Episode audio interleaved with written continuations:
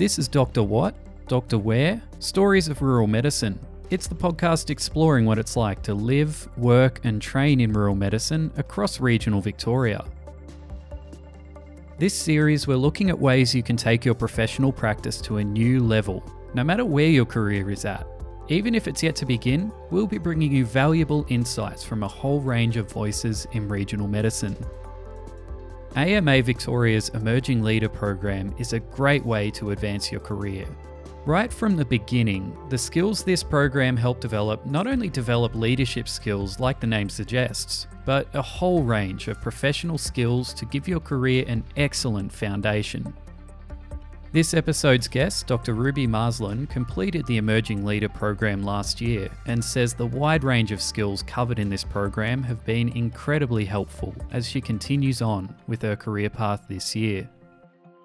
The opportunity to be a, I guess, a test run on this Emerging Leaders group was one that I wouldn't want to miss. The AMA and the Northwest Regional Training Hub, her fantastic relationship, and the hub is so great at advocating for us to be involved in professional development opportunities. And this leadership development course seemed very unique and an excellent opportunity for a junior doctor like myself, who at the time was an intern, to kind of build this skill set and um, I guess practical skills to embed in my day to day work. What were some of the skills you were able to develop or get across while you were running through this program? I think the main skills were, I mean, there was some core skills. There was the fundamental skills that you use in a day to day leadership or I guess your workplace, self awareness, communication, specific things they focused on were the importance of self care and self awareness in being an effective leader and how important that was. And I thought it was a really important point to focus on. Also, I guess the importance of psychological safety in the workplace, how to build professional networks and find yourself a mentor to guide you through your journey as a junior doctor and transition into perhaps a more senior role and as well as a number of other important content, including how to kind of lead sustainable change in your workplace and overcome workplace challenges. Particularly good practical session we had on dealing with conflict in the workplace and how to give effective feedback. And it was really good because I'd never really thought about like the importance of having those specific nuanced skills and how even in my role as a very junior doctor, I could use that tutor and kind of improve my practice and relationship with my other colleagues as well.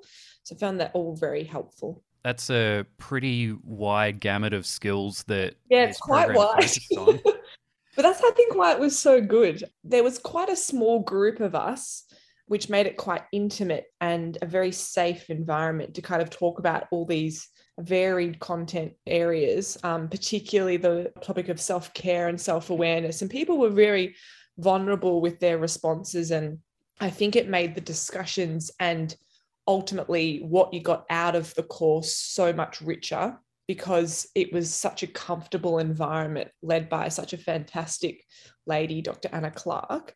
And she was just fantastic at leading these discussions. So it was just, yeah, very diverse, but so, so important to have that diversity. I think it's sometimes forgotten given the breadth of skills that you're trying to get across, it can be pretty challenging just on its own as you're wrapping up medical school and getting into intern training. What was it like being able to participate in this program while you're also juggling all of that new experience? Yeah, um, it's a good good point. It was the transition from medical school to intern year is quite ginormous. I did this program probably mid to late of my intern year. I think it was a really fantastic time to do it. It allowed me to actually probably enact the things I've learnt from it more this year um, and act on them early on. And I can actually notice I've got a significant increased focus on these certain elements that pop up in a day to day environment. And I think that ultimately whilst it was difficult to sometimes balance on top of a workload and shift work, having to have sessions, they were so flexible because they were online as well. But it's given me such a fantastic kind of tool belt of skills, practical and soft skills that I can use in my practice um, and kind of day to day, I guess, approach to work and working with others at work as well. Yeah. How have you found applying these skills and having them developed at such an early stage in your career? I think it's never too early to develop these skills. And I think whilst some people forget that we actually are leaders in our profession and within our workplace, medicine is such a unique career where you're constantly, I guess, immersed in an environment where there is people more senior than you and more junior with medical students and more senior doctors as well. So, an allied health staff that you work quite collaboratively with. And whether you have a formal leadership role or not, the skills that are taught in the Emerging Leaders program focus on how you as an individual can work with your workplace community to kind of improve the whole system your workplace cohesiveness. Like it's it's so systemic not just focus on an individual. And i think it's definitely never too early to kind of focus on these skills. And i think if i was to do this again maybe in like 3 to 5 years time i would learn more skills and approach it from almost a different perspective like as a more senior or training junior doctor at the time um, so i think it's an important thing to take a moment to focus on. And I think it would only help and enrich any junior doctor's practice to kind of have the, the skills that have been taught by the Emerging Leaders Program. I know it is early days, but looking at where your career's headed, have you mm. Had an interest in any sort of leadership role, or was this just helpful in developing more broader sort of skills?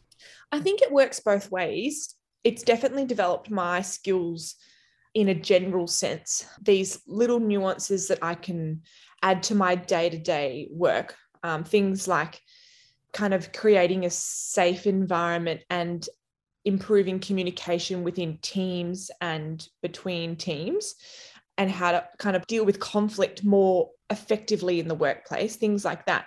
This year, I have taken on the role of the president of the Bendigo HMO Society.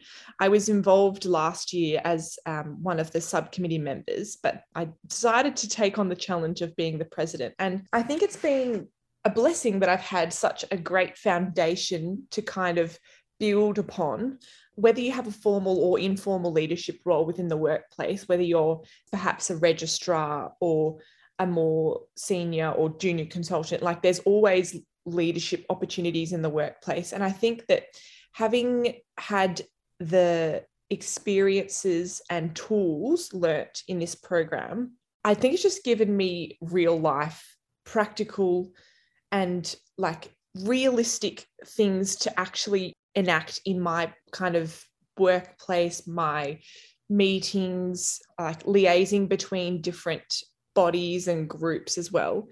I think it was so authentic that it is practical and I guess an essential part of any leadership role, whether it's formal or informal, really. The other aspect that you've mentioned is the mentoring side of things. So, mm. has this helped you get set up with a mentor, or has it sort of just helped you develop an approach to that sort of mentorship relationship that's pretty crucial to a medicine pathway? Yeah, and I, I think I knew it was important, but I didn't realize how important it is.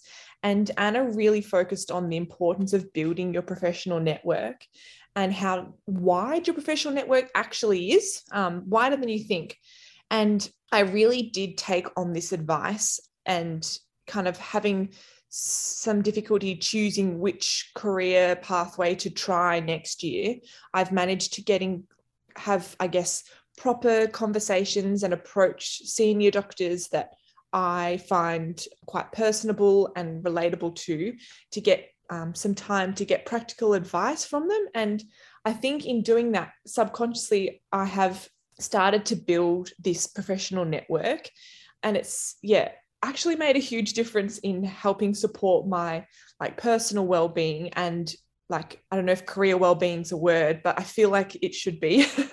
but I think it's definitely helped me so much more. And I think I've finally got the kind of guts to go out and kind of enact these principles that I know are existing, but now I can see the true importance and benefit of following through.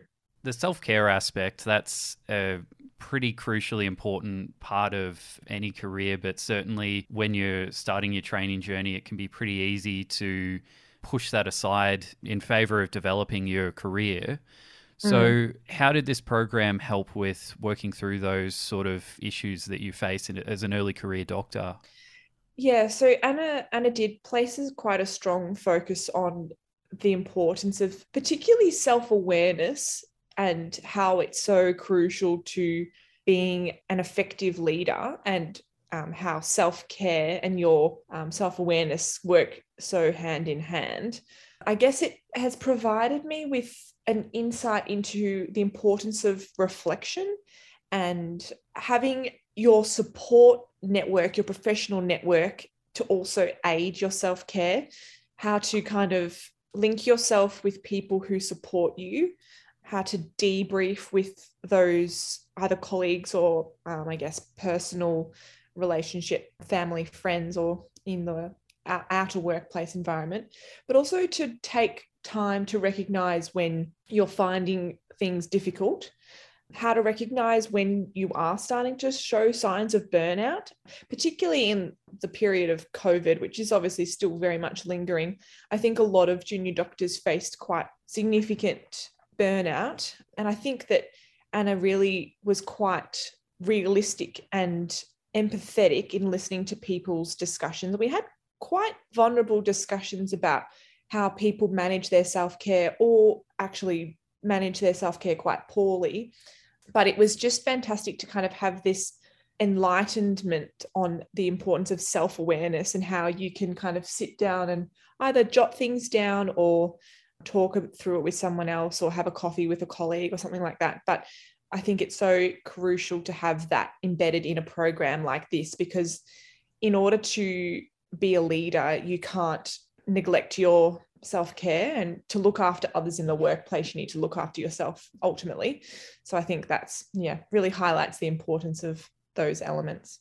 Pretty much any medical student or junior doctor will be looking at all kinds of different things they can do in their early career to perhaps give them an advantage, particularly if they're chasing a competitive pathway. Mm-hmm. Has this had an influence on providing some sort of advantage to helping you advance your career pathway? I think so. Um, whilst it might be subtle, I think that it's encouraged me to step up to a more senior position next year, to also take on the role of president in the Bendigo HMO Society and kind of have more self confidence as a PGY2 junior doctor um, in the hospital place. But I think that it's enabled me to at least feel confident in myself and add to my skill set as a junior doctor. And ultimately, it's enriching my skill set, making me a more self aware junior doctor and applying those skills in my day to day workplace, whether it's perhaps less obvious because you do it on such a day to day basis. But I think it's absolutely been such a fantastic opportunity that's only enriched my skills and made me a i guess have a stronger tool belt of skills in the future as well thanks for listening you can find out more about the study and training opportunities across regional Victoria by heading to monash.edu forward slash medicine forward slash rural dash health. This episode was part of a series of conversations with doctors in regional Victoria. There's more episodes available which focus on a wide range of medical specialties. We're available anywhere you find good podcasts. The Northwest Victoria and Gippsland Regional Training Hubs have commissioned this podcast to help medical students and junior doctors learn more about training and practicing medicine in regional Australia. There are hubs all across the country.